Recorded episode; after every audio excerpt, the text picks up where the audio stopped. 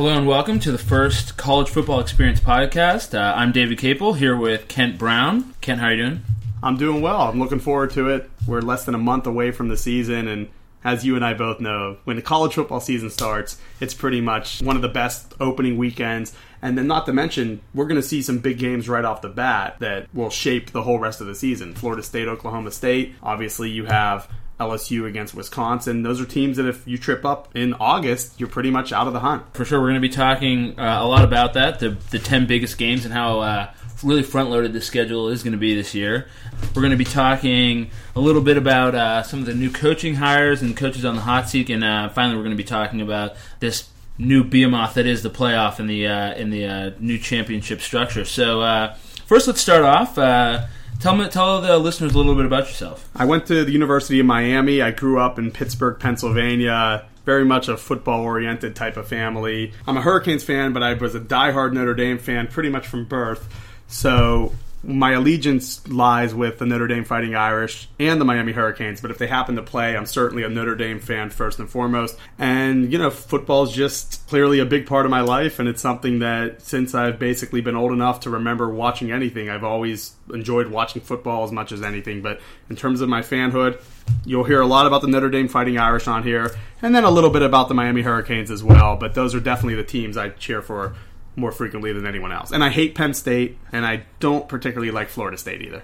And what about Pitt? You grew up in Pittsburgh. How do you feel about Pitt? Pitt's cool. Yeah, I mean, I don't necessarily. I'm not a diehard fan, but I hope they do as well as they can, as long as they're not playing Miami or Notre Dame, which they actually do play them pretty frequently. they play Miami now every year because they're in the same division. And they'll be playing Notre Dame uh, semi regularly with this new ACC five game schedule that Notre Dame's going to. So you really couldn't have coexisted in the uh, in the late '80s then, huh? When it was uh, convicts and Catholics. Uh, but hey, here you are. Here we are today. Um, my name's David Capel. I'm uh, college football enthusiast. I uh, work in sports as well, but unfortunately, I don't have anything to do with the pigskin at work. I'm an SC fan uh, from the Northeast originally. Um, I have family that went to BC, so I've got a soft spot in my heart for maroon and gold teams. And we're out here, and uh, really more than anything, is I love to tailgate. The football games are fun, but uh, sometimes I have a hard time uh, seeing them through my beer goggles at the end of the afternoon. So um, yeah, that's a little bit about me. That's a little bit about Kent. So as you'll uh, probably notice, we got a Notre Dame guy at one end of the table, an SC guy at this end of the table, but uh,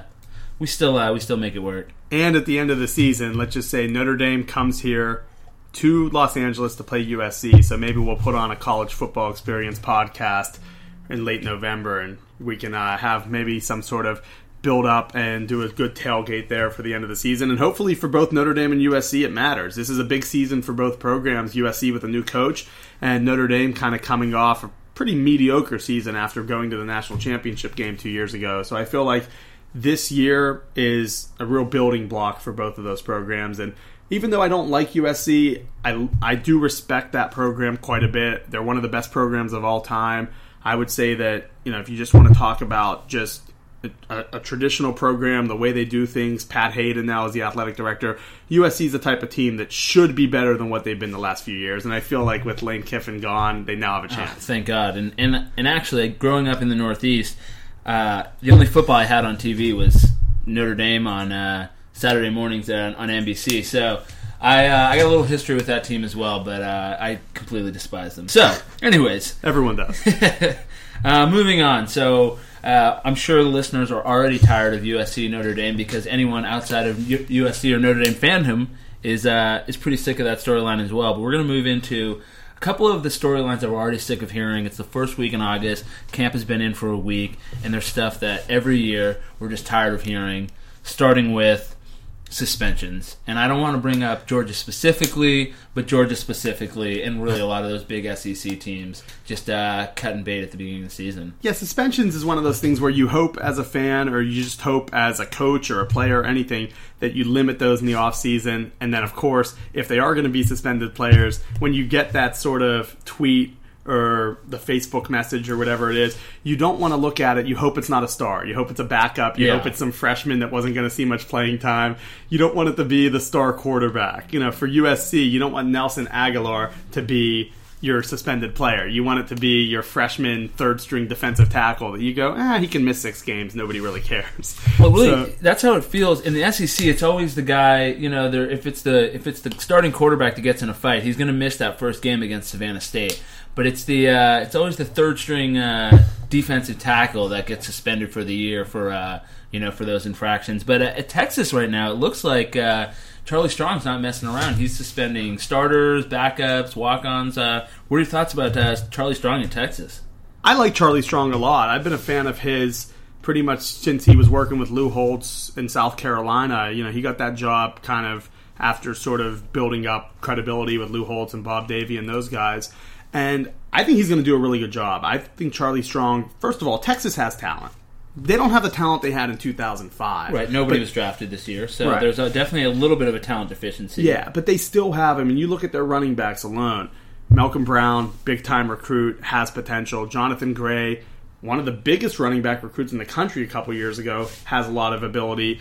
And then you throw in that defense. There's still a lot of players that are high quality athletes. And then you also bring up the fact that how many times have Texas really been down in the last 20 years? They have a year where they might win six, they might win seven. Yeah, for sure. But like even last year, Texas was not a bad team. Like they beat Oklahoma soundly. I think they what reeled off six wins in a row in the middle of the season. Yeah. They had a yeah, they had a good little run, got into the top 25. Had they beaten Baylor to close the regular season, they would have went and represented the Big 12 as the champion in the Fiesta Bowl. They were not that far off. And so even though Mack Brown stepped away, this is a team again, I don't want to just harp on this one game because we've seen teams beat better teams, but Oklahoma is preseason top five this year. Yeah. Texas beat them last year soundly. Yeah, and they're playing in the same location. Exactly. So I feel like this is not the type of team that you should overlook them. And then they have some challenges. In the first month, we're going to kind of know what they're made of. They play BYU, they play UCLA, and then they get into the Big 12 schedule afterwards. Texas, there's not really any time where they can ease into 4 0 where they're beating nobodies. They're going to be right off the bat. We're going to know a lot about the Texas Longhorns pretty soon. What do you think about their suspensions? Do you think that this is going to hurt them uh, right away, or do you think that this is uh, part of that shaping of the team and really uh, getting that new feel of Texas football under Charlie Strong? Yeah, I think it's more shaping the team. Uh, Bergeron hurts a little bit because he's one of their top offensive players. But I think Charlie Strong is making his message pretty much known where he's going to say, hey guys, th- this is the way it is. I'm not going to play favorites. I'm not going to be your friend. I'm going to be the type of guy that's almost like a like a disciplinarian, a guy that's going to go in and if you're not going to be part of the system I'm building, then we'll move on and we'll put 85 scholarship players that want to be here and follow the way I want it to be. And it seems like that maybe was the biggest detriment to Texas the last couple years was they kind of had that sort of country club mentality type of deal where Mack Brown was almost looked at more as like ah, he's just kind of you know the old man that's around, but nobody really respected him as much. I think with Charlie Strong, first of all, imposing wise, I mean Charlie Strong looks like you know he can take care of business on his own regardless. And uh, on top of it, I feel like he's he's a no nonsense guy, and he's going to put them in a, in a good position. I'm not saying they're going to win 11 games this year, but I feel pretty confidently that they're going to win nine, and I think that would be a good year and a good stepping stone. Maybe you go nine wins, you play in a solid bowl game, you get that 10th win, and at that point, you know, you're kind of back to where you need to be. And the other thing too that's hurt Texas the last couple years, David, is the emergence of Texas A&M. For sure, Johnny Manziel, but Manziel's gone. We'll see what Texas A&M does. What if A&M wins six this year and Texas wins ten? All of a sudden, all that stuff that Texas A&M were building for two years probably goes away, and Texas becomes the you know hot program in the state again. Which well, is let's not forget let's not forget Baylor as well. Baylor's also been on the come up the last couple years, and TCU. And you know, speaking of suspensions, TCU uh, has to deal with Devonte Fields. Um, he's officially left. He's officially gone. He went to an FCS Stephen? F. Austin. Yeah. So he's going to SF Austin to play. So that that hurts them right away. But uh, yeah, it's it's interesting. We'll see what, what Texas kind of how it how it ends up at the end of the season, and I don't mean just the school. I mean the uh, the state and which team kind of comes out on top. And you have Texas Tech with with Kingsbury now. Yeah, and they're uh, coaching football. and yeah, they're a hot commodity in terms of the one thing you know about his type of offense, and if you know anything about Texas Tech in the past, was they can put up some serious points. And so I think he's selling that whole. If you want to come here and you want to score forty five to fifty points a game look who I've worked with. I worked with Mike Leach, who put Yeah, up the those Leach points. model, I yeah. worked with Texas A&M with Johnny Manziel. We put up those points. I worked at Houston where we put up those points with Case Keenum. So I think Kingsbury can kind of sell that to a lot of recruits, and he's not going to. Texas Tech's never going to compete with Texas or Texas A&M in terms of all the higher quality recruits. You know, their twentieth best recruit is not not going to be close to what A&M and Texas's is based on talent, but they can get a couple big time guys and. And Yeah, and also, you know, if you have a guy that fits that system, that's not a, a, a you know big recruit. If he can uh, really buy into that system and has what the coaches are looking for, you can really uh, do some damage. And I think we've seen that uh, with a lot of those running gun programs. of course. Uh, okay, so suspensions uh, suck, but we deal with them every year. Uh, this is kind of a new story that I'm sick of hearing of already, and it's this uh, whole story of autonomy. It's been wall to wall this week. Uh, the vote was yesterday uh, on Thursday, um, and the Big Five conferences are going to be getting a lot more autonomy uh, in the NCAA. Uh, two reasons I'm kind of sick of the story. First of all, it's it's boring. Um, it's tough to kind of understand. Um, we we get that they're not splitting off, but now they get to make some of their own rules. Um, it seems a little bit unfair, but it also seems necessary. And then second of all, like it doesn't have anything to do with what's on the field, you know. Uh, so, kind of talk me through talk me through autonomy and why uh, why it's not as boring of a story as I as I, as I feel like it is. I think the main reason it's not boring, it, it does sound boring, and if you really want to break it down, you're right. When you watch a game, you're not thinking about it. But I think we're getting to the point now with the Big Five conferences, and then you know you throw in Notre Dame as well with their kind of a quasi ACC type of team. Eventually, you have to think they're going to split off, and they're going to sort of represent their own group, and that's going to be you know you have what 12 teams in the Pac-12, 14 in the SEC and the Big Ten currently 10 teams in the Big 12, and then the ACC now has 14, as well. yeah. So they can split that off, and you get sort of a group of roughly about 70 teams that are all competing for a national championship at the highest level. And then what I hope happens is I would love to see them all split off and start sort of that group where you have your big five conferences. Notre Dame would, I guess, officially have to be an ACC team at that Right. point. I don't think they could really go any other way. But imagine the out of conference games Yeah, you would have and they all some really you'd yeah. have some really cool out of conference games where there would no longer be the SEC teams in the you know in November playing uh, you know a week where Alabama's playing uh, a directional school from Tennessee and Yeah. Florida's playing a directional school from South Carolina and uh, now Florida if they want to have their quote unquote easy week they're still going to have to play a team like Indiana. Purdue, They're going to have to play yeah. a team like Purdue. They're going to have to go and maybe play a team from the ACC that's down. And also, when you schedule these games, Two, it's usually years, years in out, advance. yeah. You don't know, like, who would have thought, you know, a decade ago that Colorado would be in the position they've been lately? They were not that far off of being in a national championship No. game in 2002. And all of a sudden, now Colorado is the type of team you'd love to have them on your yeah, schedule. Complete also ran. So that's where it'd be kind of cool is to see these teams like, you know, West Virginia right now is down, but three, four years ago, West Virginia was beating Clemson in the Orange Bowl Yeah, just two seasons 70 ago. points on them. So th- that's where I think the autonomy thing's interesting, and the the fact that these teams are starting to, to realize, you know, we make the money for this organization. Like the NCAA, I know it's nonprofit and everything, but Eastern Michigan's not bringing in a lot of money. Right. But you have schools, even the lesser big time schools, like let's throw a Vanderbilt. Vanderbilt's still doing pretty well, and Kentucky. Obviously, basketball they're bigger, but even for football, Kentucky still brings a lot of fans Oh, into their sure. games, and it's still a huge market. And so I think these teams sort of realize like that's where we need to focus more on the big guns and eliminate some of these lesser teams that really aren't helping us out. But you just brought up basketball, which makes it tough because you can't have that 70 person tournament when you need the March Madness, the 300 teams getting in, people getting in from the Southern Conference, and all that type of stuff. And it would just be football. I don't think this would be something that transitions to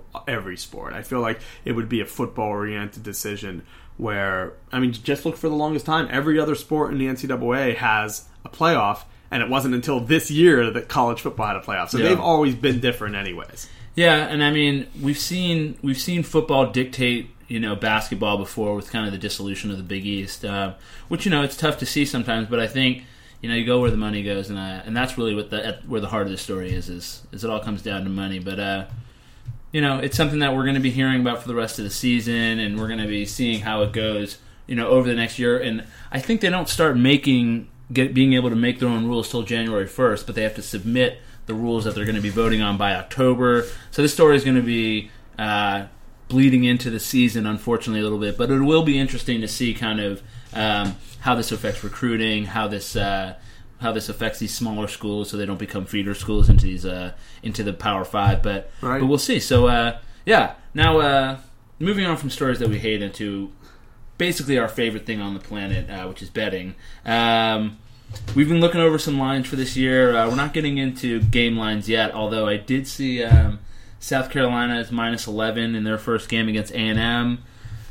I'm not saying anything. I'm just saying right now, but we're not going to talk about uh, game lines yet. We're going to talk a little bit about some future bets, some season lines, and uh, some stuff that really kind of piques our interest, and that we'll probably, uh, you know, heading to Vegas to put on to put money on it, since uh, it's illegal to bet in California and probably whatever state you're listening to this in. So Yeah, unless you live in Nevada, you pretty much have to uh, yeah, work make the a system. trip. Yeah. make make make a trip, as I say that in quotes. Uh, and I guess Delaware, but I think Delaware struck down the actual sports betting unless they're parlays. They New Jersey was trying it as well. More states are trying it, but it's uh, it's a tough thing to try to pull off. I guess a lot of a lot of people aren't too happy about it. Yeah. Well, okay. So so let's start it out with uh, let's start out with the Big Ten, this conference where it's not about how good your team is; it's about how easy your schedule is. That's the that's the overriding storyline of the Big Ten this year. Is Iowa's schedule is a piece of cake. Wisconsin's schedule is a piece of cake. Ohio State's playing a one game season against Michigan State. You know, I mean, they have the Michigan game, but that's basically how everyone's looking at this.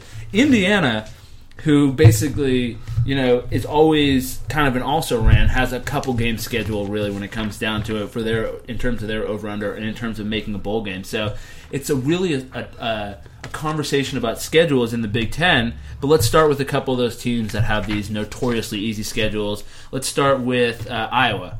Iowa's got uh, an over under set at eight and a half.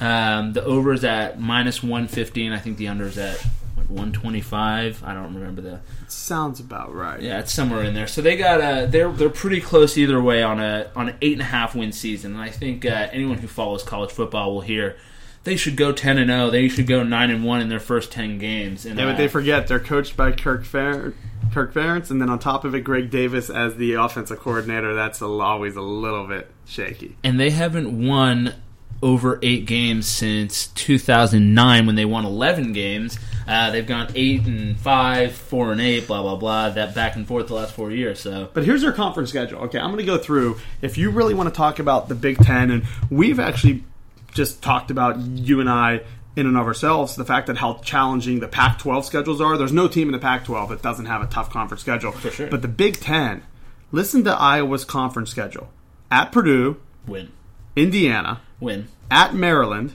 should be a win. Northwestern at home, Yeah, that's a tough one, but they're it's at home. They should win. at Minnesota, Should win. Jerry Kill's a great coach, but At Illinois. yeah, you count it. You name the score on that one. Wisconsin at home, and then Nebraska at home. Those both are tough. Right, so but they're going in ten games before that, Wisconsin, Nebraska. That's game eleven and twelve. So of those first ten games, all they should win all their conference, and then their out of conference is Out of conference, Northern Iowa, okay. Ball State, Yeah, Iowa State, which is okay, and then at. Pitt, which I think Pitt will be improved, but again, not your. If that's your toughest out of conference, you, yeah. you'll take that. I mean, you take a loss there, and maybe a loss at Northwestern. But you and you're still looking at eight and two. But I brought up this is the Big Ten. You know which teams I didn't mention? Ohio State, Exactly, Michigan State, Michigan State, Michigan. Penn State, Michigan. Yeah, they get They don't play easy. any of them. Well, and, that, and that's why everyone argues for a nine-game schedule because on a nine-game conference schedule, you have to get at least one of those four. You don't get to just pick the two also rans from the other side of the conference, um, which they do. And I think Wisconsin pretty much does the same thing. What's their schedule look like? Yeah, here's Wisconsin's conference schedule because they don't play Penn State, Ohio State, Michigan State, or Michigan either. Exactly. They go at Northwestern, Okay. Illinois at home, Yep. Maryland at home. By the way, both those teams, their homecomings, Iowa's is Indiana. That's smart. And then Wisconsin's is Maryland. Also smart. Yeah, you got to give your fans something to cheer So about. after the really tough game against Maryland on homecoming for Wisconsin, they go at Rutgers and at Purdue. Oh gosh. I mean, you Can't talk set- about you can't set the line high enough for that. you talk about a three game stretch. That's about as easy as it gets for a big time conference team. And then they close out Nebraska at home, at Iowa, and then Minnesota at home.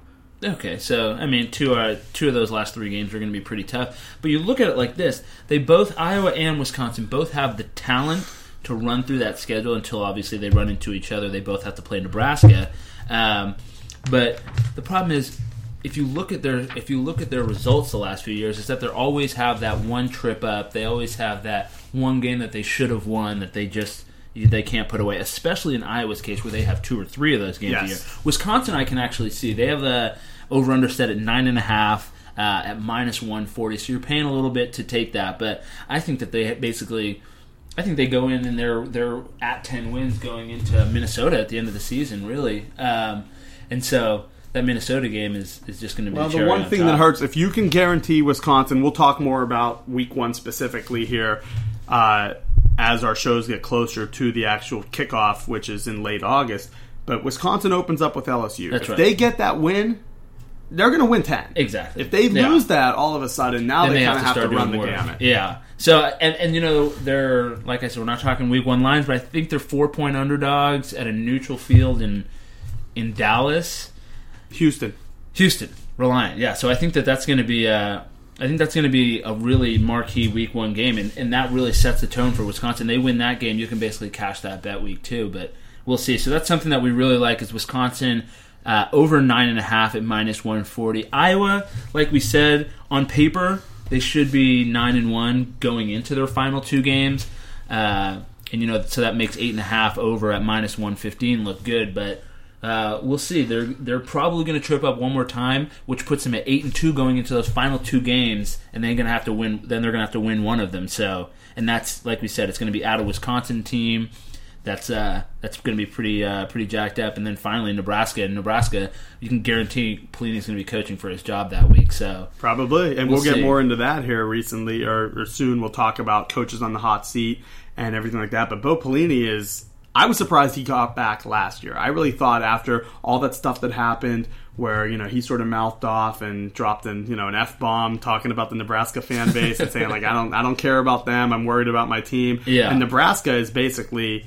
They're one of the college programs that their fans are true diehards. Like Right. they live and breathe Nebraska football. There's nothing else And so for Bo Pelini to kind of be going through the motions and pretty much winning nine and go nine and four basically every season, he he needs to somehow find a way to win that division this year. And we don't like Nebraska to do it. We think Wisconsin or Iowa, one of those two, are probably going to emerge from the West. But the West is a lot easier than the East because the East has some Yeah. really top tier programs. Exactly. And so let's move on to uh, Oregon. Now, Oregon's a team that everyone loves, and you know, I don't dislike them as well. I mean, they're- look like a team that's a, a top five caliber team. They've got the talent. They've got Mariota coming back, who's probably the best uh, quarterback in the nation. Uh, Jameis Winston probably will have something to say about that, but um, they're set at ten and a half wins. Is their over under? Um, and really looking at their schedule, 11 wins seems tough. They, they, they couldn't do it last year in conference uh, right before the bowl game, and uh, I don't know where uh, where these 11 come from specifically this year, especially if they get tripped up by Stanford or uh, or an Arizona State, something like that. So that's Or- that's what's interesting. Michigan State week two.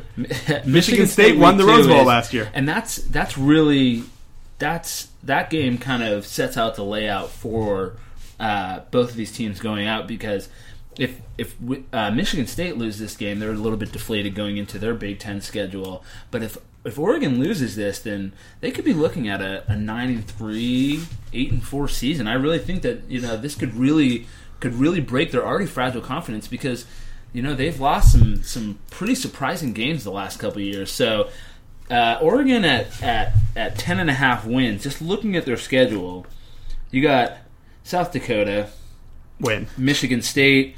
It's a toss up. Uh, it's at it's at Oregon, so that helps. Uh, Yeah, yeah, they'll be favored. And Michigan State, although they'll be good this year, I don't think they're quite as good as they were last year. As they lost some real studs on the defensive side, but offensively, Michigan State should be better than they were last year for sure. And they still have Narduzzi, who's the best part of their defense. And then on top of it, we've seen Oregon struggle against those type of teams, which are power teams that Yeah. really play physical football. And Michigan State is basically Stanford of the Midwest right now in terms of the way they run. So that's not going to be a gimme. But I think Oregon, Oregon's expected to win that one. Then you have Wyoming, Washington State, Arizona. That's three wins. Then they go to UCLA. Well, you Uh, can't necessarily say Arizona's a guaranteed win. I mean, they lost by almost 30 points last year at Arizona. That seems like a, a retribution game to me, Probably. where they come and they just lay the hammer down on those guys. Plus, it's at home. It's on a Thursday night at Autzen. I think that's going to be a tough game for Arizona to win. But you're right. They did. Uh, they laid an A last year. Uh, but I really think that they're going to be coming into that game 4 0 off of a bye on a Thursday night, and they're just going to run train on those guys. But then they go down to UCLA the week after, and that's where um, that's where UCLA UCLA will already have played Texas. They've already had a couple tough games uh, going into it. If they're undefeated, this game is is huge. They're going to already have played Texas. They're going to have played at Arizona State, and then they come and they get Oregon at home. Gosh, that that's that's probably a top three game in the Pac-12 this year. If both of those teams coming undefeated, Well, if they're both undefeated, they're both preseason top 10 as it is now.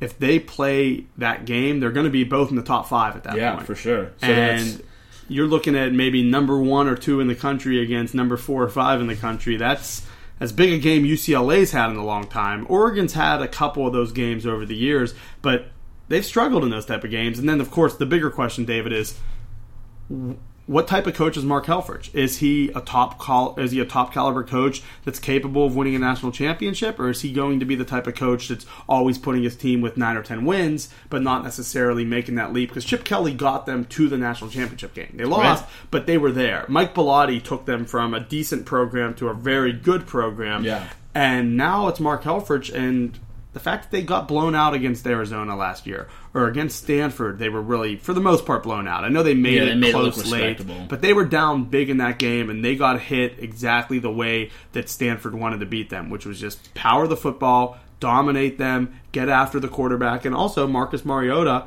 He is one of the best quarterbacks in the country, but he's had injuries the last couple years. Not nothing to, to the extent that it has really diminished his pro value. But if you look at him as a college quarterback, who's behind him? If he gets hurt, that's not a team that's winning eleven or twelve games. No, definitely not. But now going back to UCLA, they match up well against the UCLA team, and they should. This is a game that on paper they should win, and they'll probably come in, if not slight favorites, very slight underdogs if it's not a pick 'em. So that's a game where you can call it a toss up. But then moving on, they then take Washington.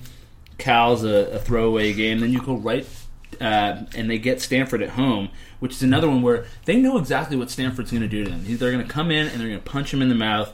And for the last two years, it's worked for Stanford. So that's going to be really interesting for them. And then you go down Utah, Colorado, Oregon State. Oregon State's always a tough game. You think they're going to pull it out.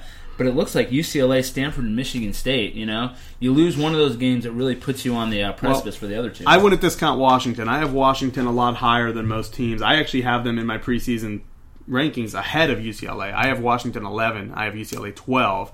I think Chris Petersen's going to do a great job there. They have a lot of talent. They probably have the best defensive line in the Pac 12. They have some really high caliber athletes on offense.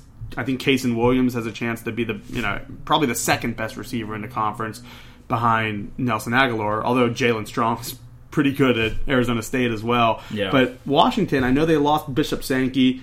Uh, Cyler Miles is suspended for Just that for first game, game, yeah. but it's not really going to kill them.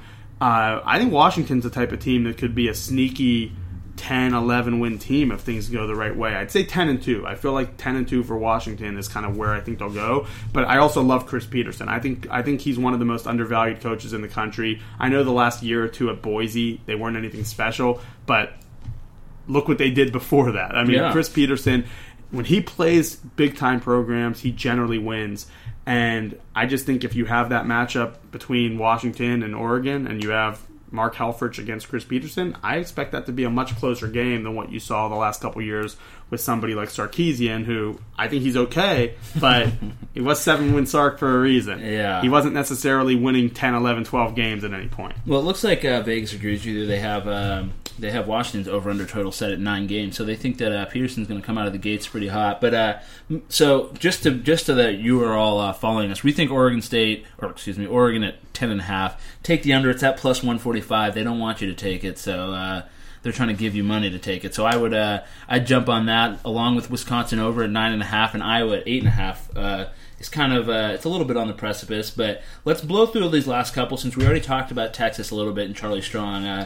Uh, which we're uh, we're pretty high on. But Texas at seven and a half wins, and you're getting money at plus one oh, or excuse me at minus one hundred five. It's basically even. Uh, I like that. I like that a lot actually. Yeah, I think Texas wins nine. I would say that outside chance at ten if maybe they upset UCLA or they upset Oklahoma, which they beat Oklahoma last year, and UCLA, although very good, certainly hasn't proven to be that caliber of program that wins the biggest games on its schedule. But yeah, I think Texas pretty safely wins at least eight, and seven and a half is a bargain. You get them at minus one hundred five, and for those people that maybe don't know everything about betting, minus one hundred five just means you have to throw in an extra five percent on any bet you make, and so I think Texas they might win eight, probably wins nine. Well, yeah, I and think you safely get that. I think eight is a, is a pretty safe uh, is a pretty safe uh, area for them. And if they happen to win a couple games early, they play BYU at home in the first month. They get UCLA in the state of Texas in Arlington at AT&T Stadium, Jerry World. So if they can happen, if they happen to win those games, then they're looking at a really special season. And seven and a half would be a shoe in. But of course, they could trip up both of those. We saw Taysom Hill sort of dominate Texas last year. Yeah. So there's no guarantee that Texas is going to sort of transition easily and be a five and one type of team. But I feel pretty safe saying that they'll probably win eight, maybe even nine games, and outside chance at ten if things go well. I do agree with Charlie Strong where he said we're not a national championship program right now, and I agree with that. They're not winning twelve or thirteen games, but in general, seven and a half. That's that's a pretty good bet. Yeah, he kind of took the uh, the Jurgen Klinsmann uh, uh, model of saying, you know, we're not there yet, but we're we're going in the right direction, and I think he's right. No one's looking for uh, Texas to end up in that college football playoff, but you know they, they have an outside chance to uh, to win the Big Twelve. Um, we already know what they can do against Oklahoma, and it'll be interesting to see uh, that Baylor game. That's going to be another huge game.